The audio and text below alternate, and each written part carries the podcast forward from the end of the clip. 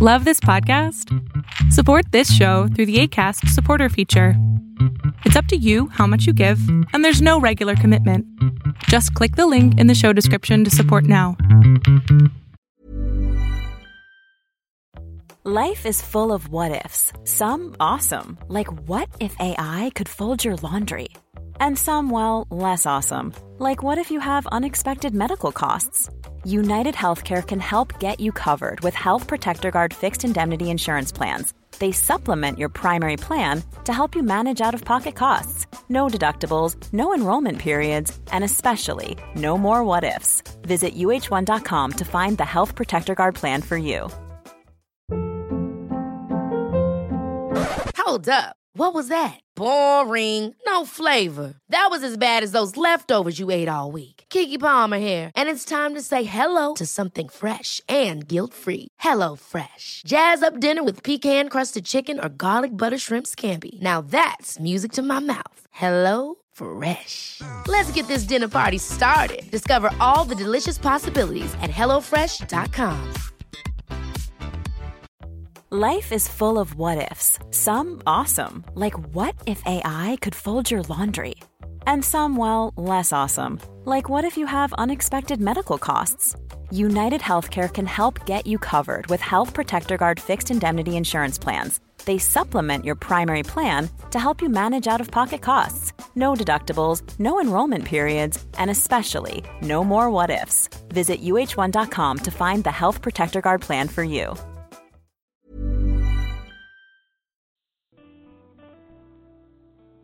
Have you ever felt like you've tried everything to heal from the pain of sexual abuse, and yet nothing seems to really be helping? Well, one of the reasons why most people struggle to break free from the pain of past child abuse is because the techniques out there are positioned as a one size fits all answer. What I want you to know is that there are actually three distinct phases on the path to recovery, and I'd love to share with you about these phases what issues you must resolve to move to the next phase, and what kinds of support you'll need in order to move forward as quickly and completely as possible. The road to recovery is much easier when you know what stage you're in and what to do next. So don't hesitate. Go to www.rachelgrantcoaching.com slash checklist and get your nine-page guide today. Now, on to our show.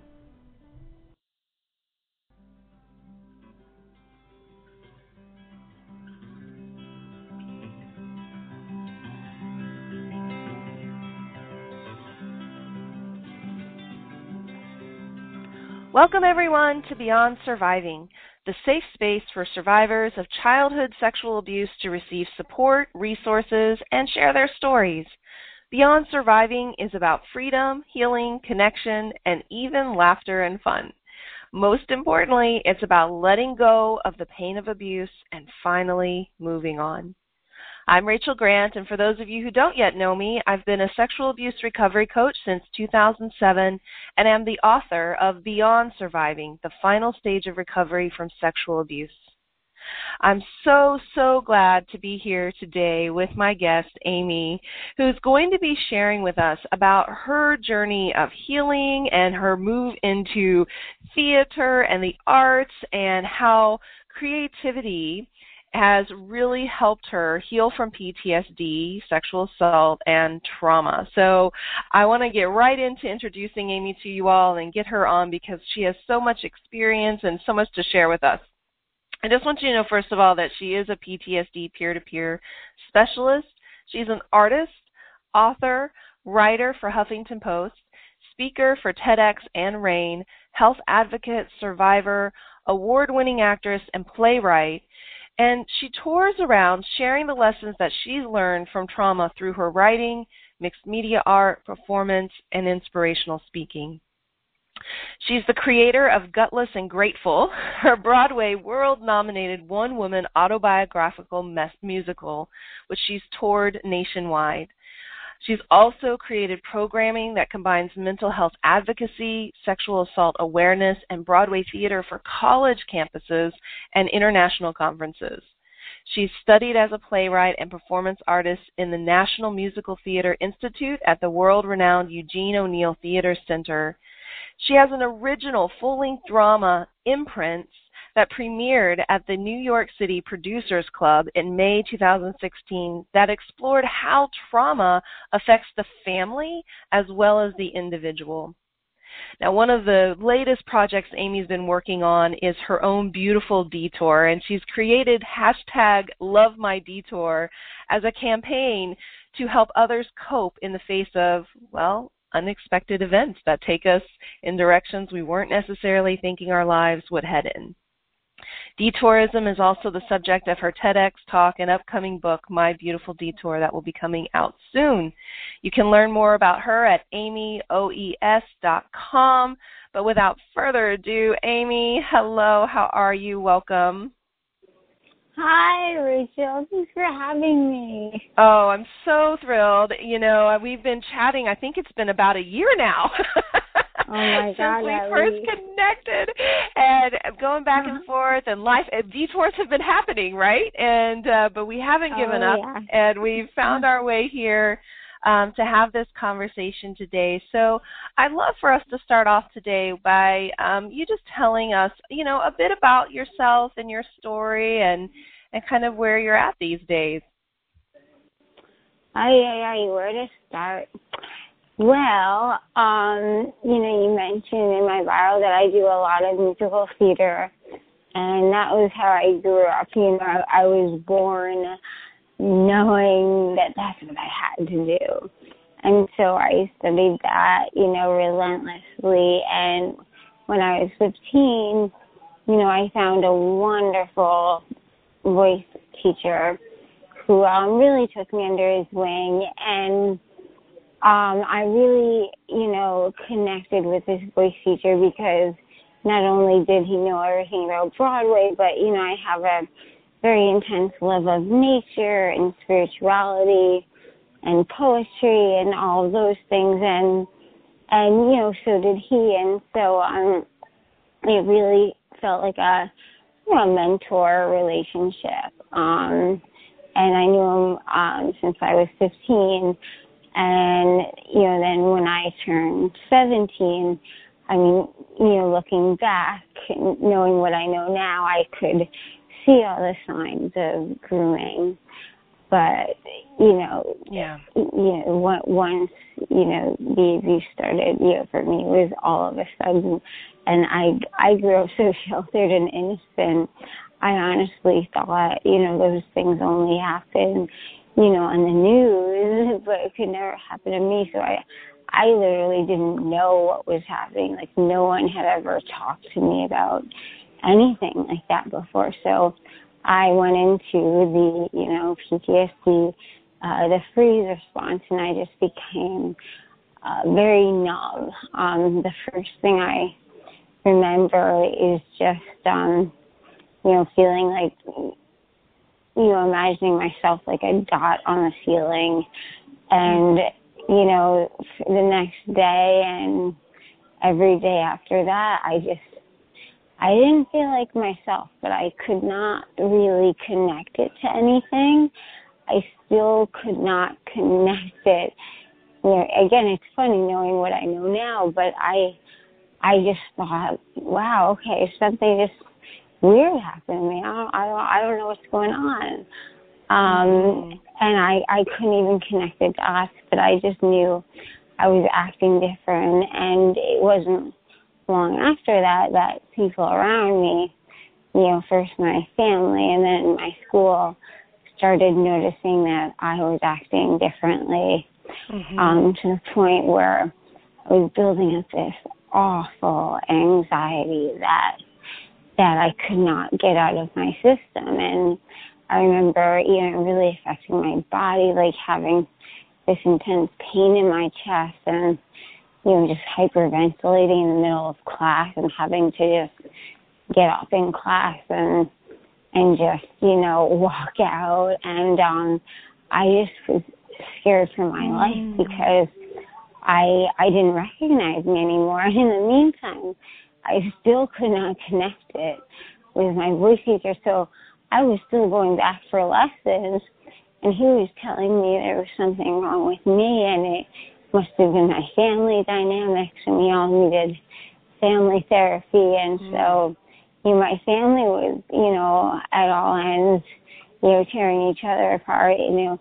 In the meantime, wondering, you know, why I had become a an anxious fireball mm-hmm. and um mm-hmm. and i i just remember feeling like i was headed for a train crash and, and not even understanding why and um the when i first realized that you know i was sexually abused i was actually walking through barnes and nobles um actually what happened was it was I came back over the summer, um, yeah, after summer to my senior year of high school. And I could tell as soon as I got there on the first day, I thought to myself, I am not going to make it. Like I I can't even sit in class without having a panic attack. So I wrote this two page like dissertation to the headmaster saying and I didn't even know what was going on, but I said, I need two months off from school to just heal and walk on the beach with my mom.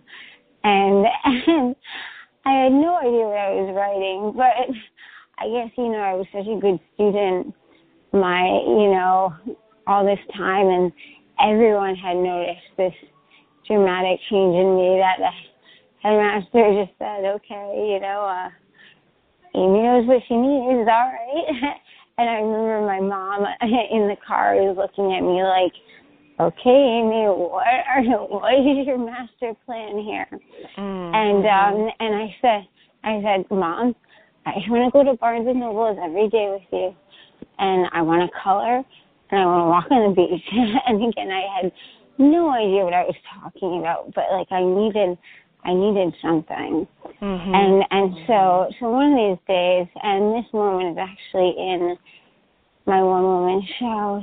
Um, you know, I was just walking through Barnes and Nobles, and I was looking in the you know healing and spirituality section, just for some kind of self help kind of thing. And um, I happened to see this you know big yellow book, and it was the Courage to Heal, which, you know, is a huge, you know, hallmark, you know, book um, in, you know, that mm. everyone should take a look at. And I knew nothing about it, but, you know, the, the title was very intriguing to me. And it's still so funny that I remember pulling it out and the caption was for survivors of sexual abuse. And, you know, I, now I talk about that so frequently, but back then, you know, that was, again, something I only heard on yeah. the late night news. So I literally laughed and I put it back like, yeah, right, that's like learning about, um, you know, Civil War victims or something. Like, it has nothing to do with me. Um, but, um, but, so I put it back but then, you know, something intuitively rang out to me like, I don't know. There, there's, I, you know, something made me go back for it, obviously. Mm-hmm. And everything else that happened is like, um, you know, meant to be after that because I just opened it and I happened to open to that checklist of um, symptoms towards the beginning where you know you can check off on you know I feel numb, I don't feel like myself anymore, I don't trust myself anymore, mm-hmm. I feel like there's something wrong with me, and you know it was so funny you know as I was going down the list like that's when I had my revelation that like oh oh my god this is me. Mm-hmm. So then I just remember like shutting that book and now, you know, I had this big secret that I had no idea what to do with. I mean, what do you what do you do with something like that? You know, in yeah. in Fairfield, Connecticut, and no one's talking about. You know, this was 2004, 2005, and you know, people were there was no Me Too era, there was nothing. Yeah. You know. Yeah. Um, and so, and so I just I I didn't know what to do. In the meantime, I was still going back for lessons, having no idea what I was doing. Um, so confused, like you know, maybe maybe I'm over exaggerating, you know, and I still mm-hmm. didn't didn't know who to tell. And and I've written several plays on this, and I have a few scenes where I did try to. You know, I have three wonderful brothers and a very supportive family, and there were times where I did try to hint or tell some of them, and you know, it was so out of our, you know, range of thought that nothing was getting through. And then um, I finally did tell my mom on one of our walks by um, beach, and that's a very special moment. That's um, actually in another one of the scenes in my plays. You can tell I, I heal a lot through my playwriting and Mm-hmm. performance, but Yeah. but anyway, but anyway, that was um April, um right around my birthday, April tenth, two thousand five, and now it's like okay, now we know now like no one talks about this. What do we do about all this? And so we were going to you know go for therapy or like what else would you do and you know trying to think what to do. That was April 10th, and then you know April 25th, um, we had our big Passover Seder, and my mom and I were treating that. You know, my mom and I were the only people that knew now, and we, you know, Passover was always like our favorite holiday because we loved food, we loved entertaining, and know, we said, okay, this is going to be our great comeback um, dinner and celebration. And, You know, because Passover, the story, is all about redemption and Right. and freedom and liberation. And and that night, you know, um, I just had a very bad stomach ache that that didn't go away, and that's when everything happened very very quickly. You know, my stomach got very distended, and my dad, who's a doctor, um, just took me uh, for an X-ray to a local hospital just to see what was going on. Uh, a few hours later, I was um, in a coma, and I guess the surgeons cut me open, and there was so much internal pressure that on my stomach, you know, actually exploded to the ceiling of the operating room. Um, a total gastrectomy, and um, I um well long, long, long story short, I could be here all day. Um, it turned into um God now twenty surgeries and um you know, uh basically, you know, I had no stomach so when I finally woke up from a coma months later, they told me that like they didn't know if I'd ever be able to eat or drink again. Mm-hmm. Um, and so, and they didn't know, again, everything was uncertain. I didn't know the seven years without even an ice cube or anything. And what took so long wasn't just, you know, waiting for all my insides to heal. Because, you know, I'd gone sepsis. Apparently it was a big blood clot that was just laying on on an artery that had built up from keeping all that in, which is one, you know, hypothesis. Um, but then we need to find a surgeon with, you know, the creativity to figure out, you know, this had never happened before. So it's not like a set, like, oh, okay, uh, broken leg, you do this, this, and that. You know, we had to find a surgeon that could get out his arts and crafts and figure out how to make me a digestive system from nothing. And we found one seven years later who, um, in a 19 hour surgery, that was the first part, um, and he took whatever intestine that I had left and he made me like a little um pouch. I guess the closest thing you could call it is a you know, be almost like a gastric bypass kind of thing. But it wasn't a perfect science. It still isn't. You know, there's still problems with it. Mm-hmm. Um, and, and, you know, the point is, you know, all throughout, um, you know, that time that I couldn't eat or drink anything, you know, I also had to stay very numb because, you know, how do you get your mind off like a primal need? And I was starving and I was, I couldn't even have an ice cube. And so I learned once again, I relearned that habit just like I had learned um, during the abuse to be very, very numb. Mm-hmm. So I got very, very good at it. So really the healing, you know, the physical healing from the surgeries, that was, I say relatively because it wasn't, that was the easy part. Mm-hmm. But, you know, and it was easy because I had a whole team of doctors who at least like knew what was at hand and all that stuff. But once I could eat and you know, food brought us healing and you know, suddenly I had to think about these things that I hadn't thought about since my coma.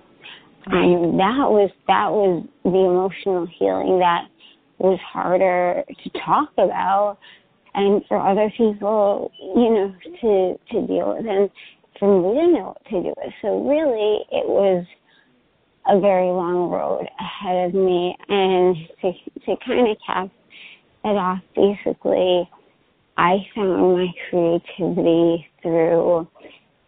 I mean, my healing through creativity. I found that it was the best container um, for all the anxiety, the anger, anything. I could just channel into that because you can always go into negative coping mechanisms. And believe me, I did, I did, you know, plenty. You know, I had, you know, my main thing was, um, yeah, I had like a mantra to myself actually that I wrote a song about that didn't know one of my shows that, you know, keep moving so your heart stands still. Like I was just, uh, chronic, like I would just like pace around for, for hours just to, you know, feel something like mechanical. So I didn't have to think and I didn't have to feel. You know, I couldn't mm-hmm. even, you know, sit still. And that was like my thing. That was how I kind of dissociated from the world, on from the world. I I call myself the the queen of dissociation because I got very good at it and good at just not feeling anything at all when you know as an artist you know you want to feel and so that was why um you know, going back to singing, reclaiming my voice, you know, telling myself like my voice teacher didn't give that to me. I had that all along. Um, you know, um eventually, you know, I was rehospitalized for many setbacks, but the blessing in that was I discovered art, you know, first by just taking like toilet paper from the Yale Hospital bathroom and collaging with it. And by the time I was discharged, I had like 70 mixed media paintings, um, you know, dance, you know, any anything I could find where I, could.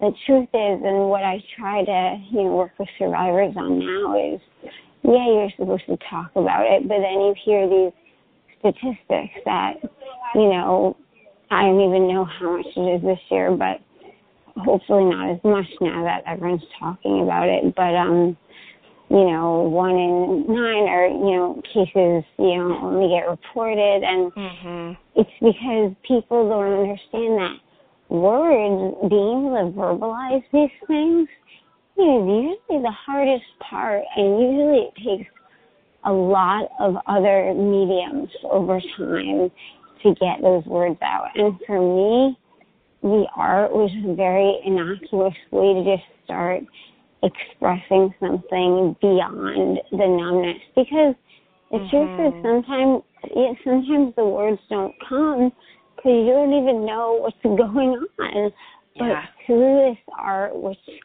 i had all this time in the hospital to do you know it started just as colors and strokes but those colors and strokes turned into shapes and then things I only I could recognize, and I was able to literally connect abstract dots and make connections in my mind, but not, you know, like I had to like journal the actual words, which can be very difficult. But, you know, eventually that's how I was finally able to, you know, cognitively, you know, realize it and then eventually speak about it. And the speaking about it actually didn't take me I mean it took me, you know, ten years. You know, this this is a long process that you have to be patient with yourself. But but the point is that it did happen with patience and and you know self love and and support where you can. Um, and you know, at first I really did feel like I needed a confrontation, like I needed to mm. see him.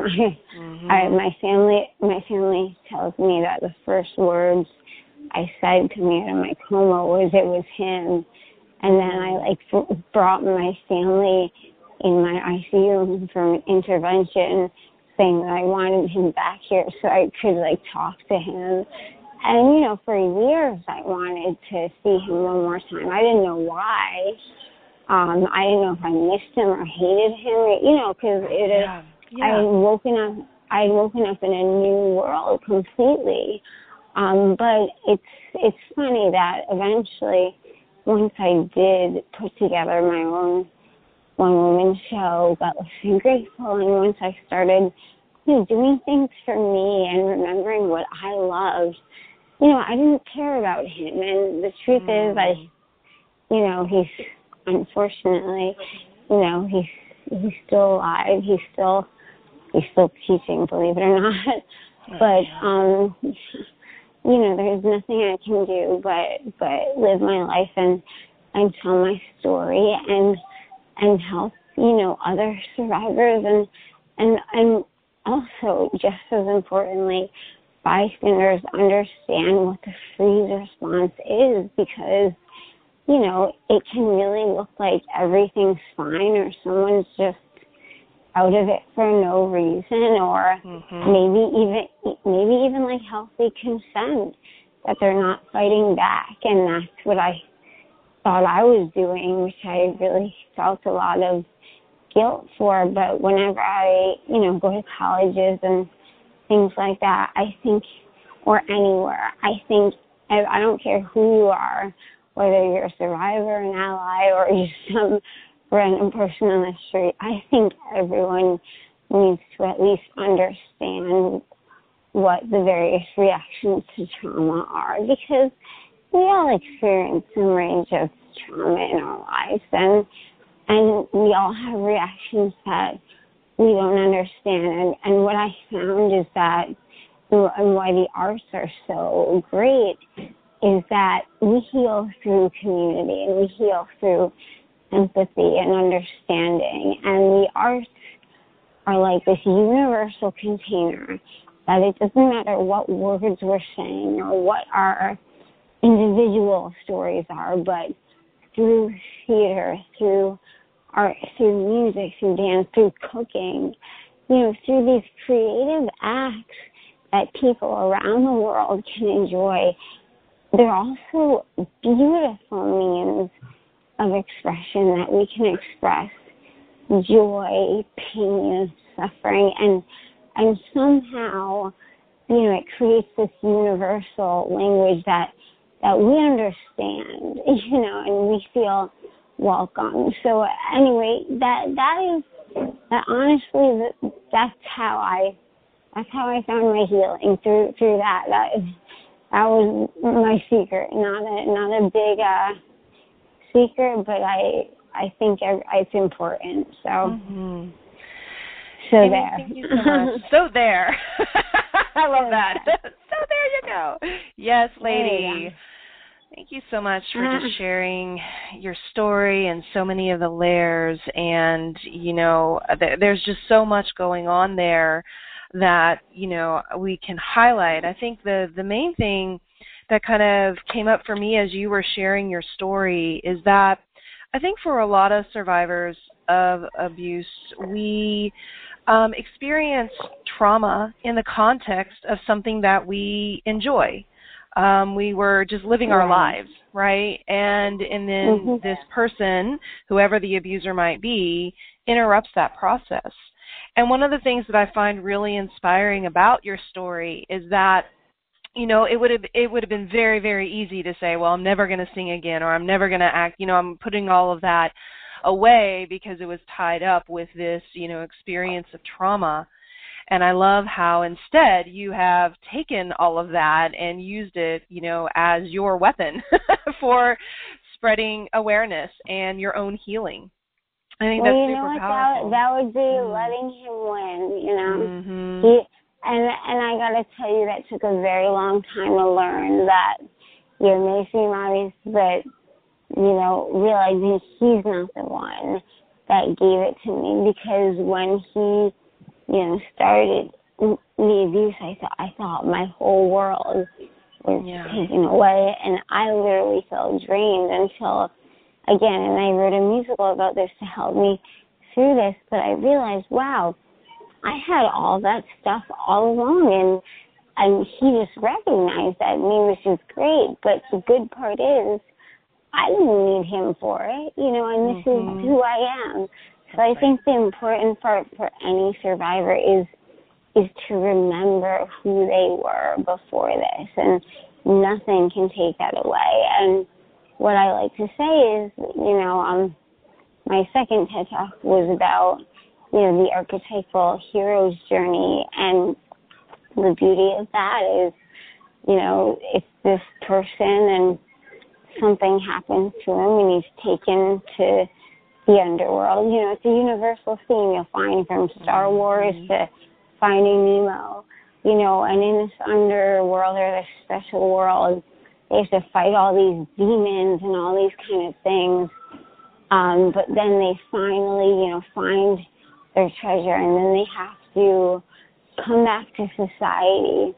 Um, but and they come back with these gifts they've learned from fighting in the underworld.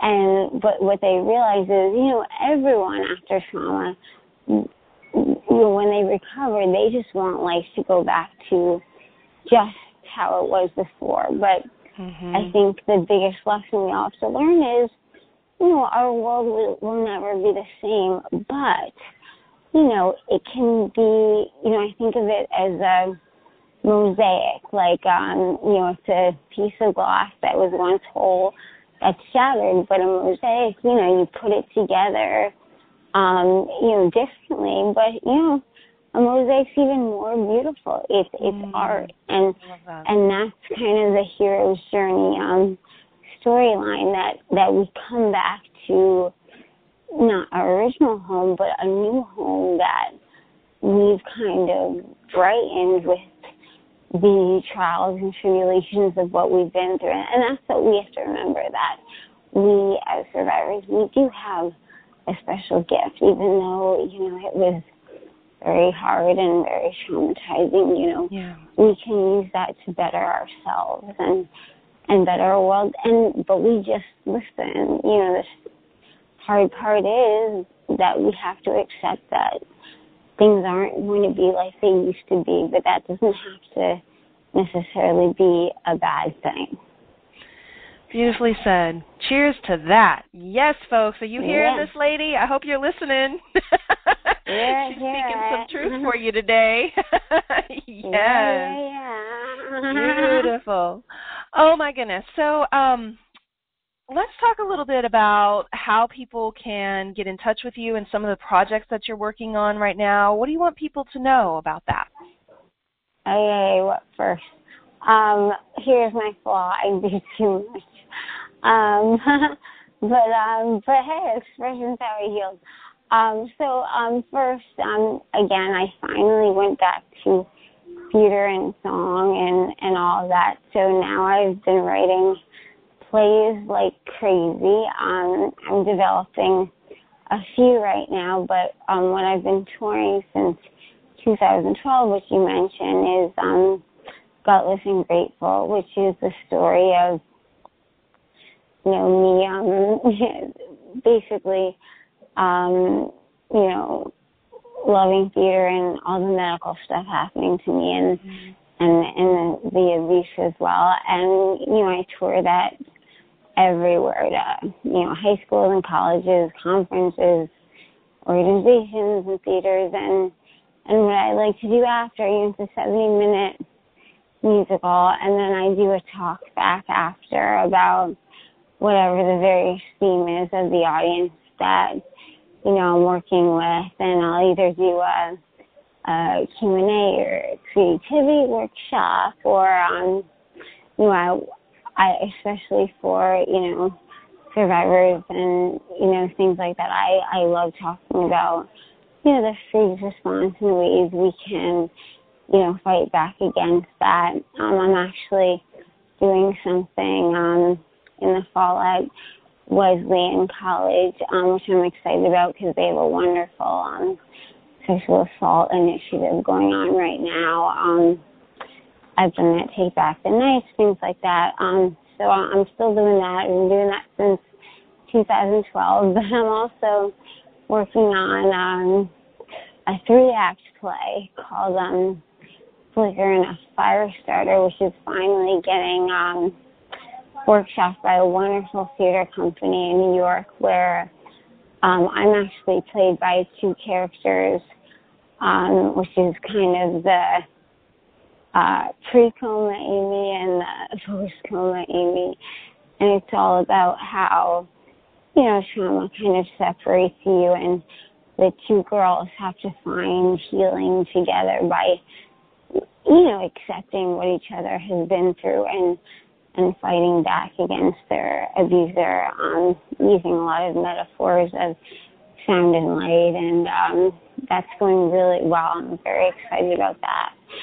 And then um, the last thing um, that I'll mention is a musical that I'm working on with um, 14 of my original songs called Passageways, and that's um, really the most specifically about um, how I felt um, during the abuse and and how I feel using art. And what I'm really excited about is it's actually going to use a lot of like live painting um, on stage because um, and I've been this has been on my playwriting bucket list forever um, because I'm actually going to show um, how I was just I couldn't speak about it and mm-hmm. everything the, those secrets made me do the good, the bad, the ugly, and then how art was such a release. And I got to tell you, writing writing that has been so much fun because it really was such a wonderful way to heal. So mm, I'm like so excited for them.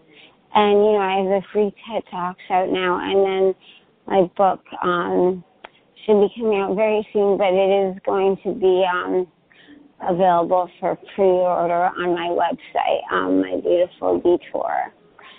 Um, so, um, and you can learn all about my uh, detour movement. Uh, hashtag love my detour. I have a whole little thing um, about how it doesn't matter what we've been through, any detour in life. Um, but like I said, we heal through um, community and through that shared idea that we have things in life we don't expect. So you can also learn about how to be a detourist on uh, my website, which is um, amyoes.com, and check it out. It has all my art, my TED Talks, my performances, and and I always love hearing from you guys. So um, yeah. awesome. So there's uh, no shortage of ways to get connected with Amy and to um, hear what she has to say and to learn uh, from her. So do please go check that out. Um, look out for her TED Talks. I'll put some links here in the show notes, and I'm also yeah, going to. I'll give um, you my uh, I'll give you my social media, the Facebook, Twitter, Instagram stuff too. Yeah, all that um, will be there. I want all that. Mm-hmm. yep. For sure, for sure. So get connected with Amy. Um, and uh, take inspiration, you know, from her story today to imagine, you know, the detours that you've taken in your life and how those might be, you know, uh, serving you in some way or how you can use them um, to make your life whatever it is that you would like it to be. And um, listen in, I'm going to play a clip here um, at the end of the show of one of Amy's songs from her new musical, How Dare You.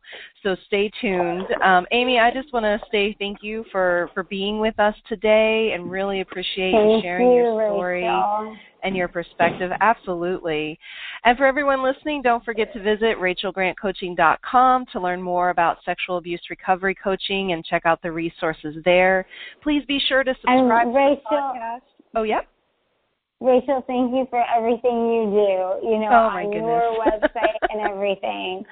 I think that goes for all of us. Mm, thank you for that, Amy. I appreciate it. And uh, tune back in next time, folks, because we have so much more to share. And until then, take good care of you. See you next time. Bye.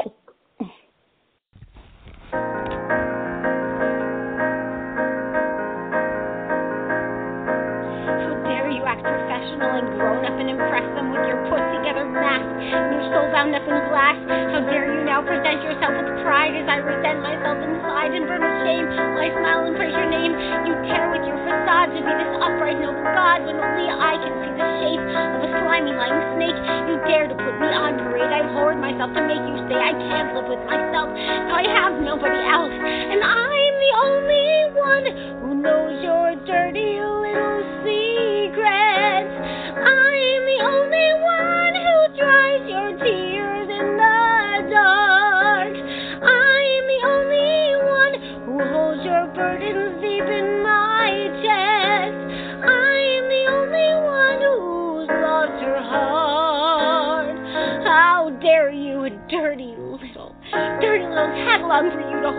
drag along. Poor girl, she's very weak. She's quite but she can't speak. They say poor child is wrong with her. How no will you teach song to her? Do they know I've no choice? Voice teachers to my voice. I hold his pain like no one can. He cries just like a little man. He's made a joke of music, made a mockery of art. I meant to write like you believe. He wears his demons on his sleeve. I've opened up his heart and was tearing mine apart. And I'm the only one choked by the loopholes in your story.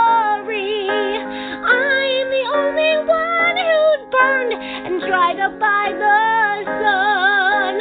I'm the one who hangs down in the shadows of your glory.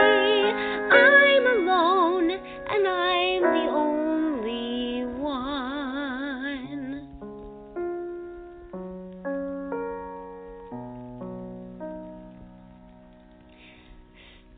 stifled, silenced, mad, alone, bitter that you've stole my home, knowing I'm the dump that keeps your lies preserved in fear. To the world you show no trace of your wretched, shameful face. Only I will only cry for worlds that disappear, and I'm the only one choked by the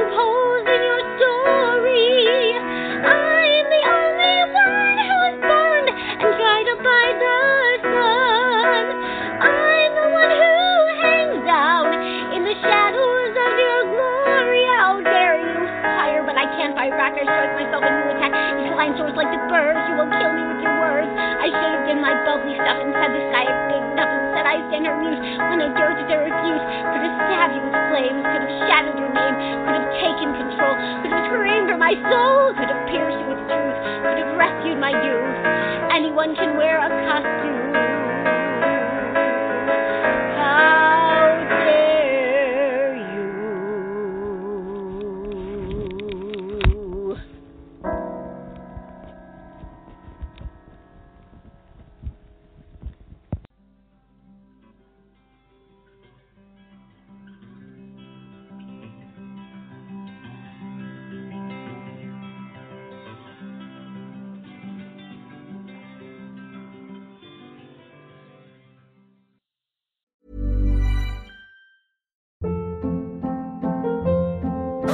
Hold up. What was that? Boring. No flavor. That was as bad as those leftovers you ate all week. Keke Palmer here, and it's time to say hello to something fresh and guilt-free. Hello Fresh. Jazz up dinner with pecan-crusted chicken or garlic butter shrimp scampi. Now that's music to my mouth. Hello Fresh. Let's get this dinner party started. Discover all the delicious possibilities at hellofresh.com. If you're looking for plump lips that last, you need to know about Juvederm lip fillers. With Juvederm Volbella XC and Juvederm Ultra XC, your lip look, whether it's subtle or bold, can last up to one full year with optimal treatment and no additional maintenance. Find a licensed specialist and see if it's right for you at juvederm.com today. That's J U V E D E R M.com. Add fullness to lips in adults over 21 with Juvederm Volbella XC or Juvederm Ultra XC. Do not use if you have severe allergies or a history of severe allergic reactions, or if you're allergic to lidocaine or the proteins used in Juvederm. Tell your doctor if you have a history of scarring or taking medicines that decrease the body's immune response or that can prolong bleeding. Common side effects include injection site redness, swelling, pain, tenderness, firmness, lumps, bumps, bruising, discoloration, or itching. As with all fillers, there's a rare risk of unintentional injection into a blood vessel, which can cause vision abnormalities, blindness, stroke, temporary scabs, or scarring. For full important safety information, visit juvederm.com. Hey, it's Paige DeSorbo from Giggly Squad. High quality fashion without the price tag. Say hello to Quince. I'm snagging high-end essentials like cozy cashmere sweaters, sleek leather jackets, fine jewelry, and so much more. With Quince being 50 to 80% less than similar brands. And they partner with factories that prioritize safe, ethical, and responsible manufacturing. I love that. Luxury quality within reach. Go to quince.com slash style to get free shipping and 365 day returns on your next order. Quince.com slash style.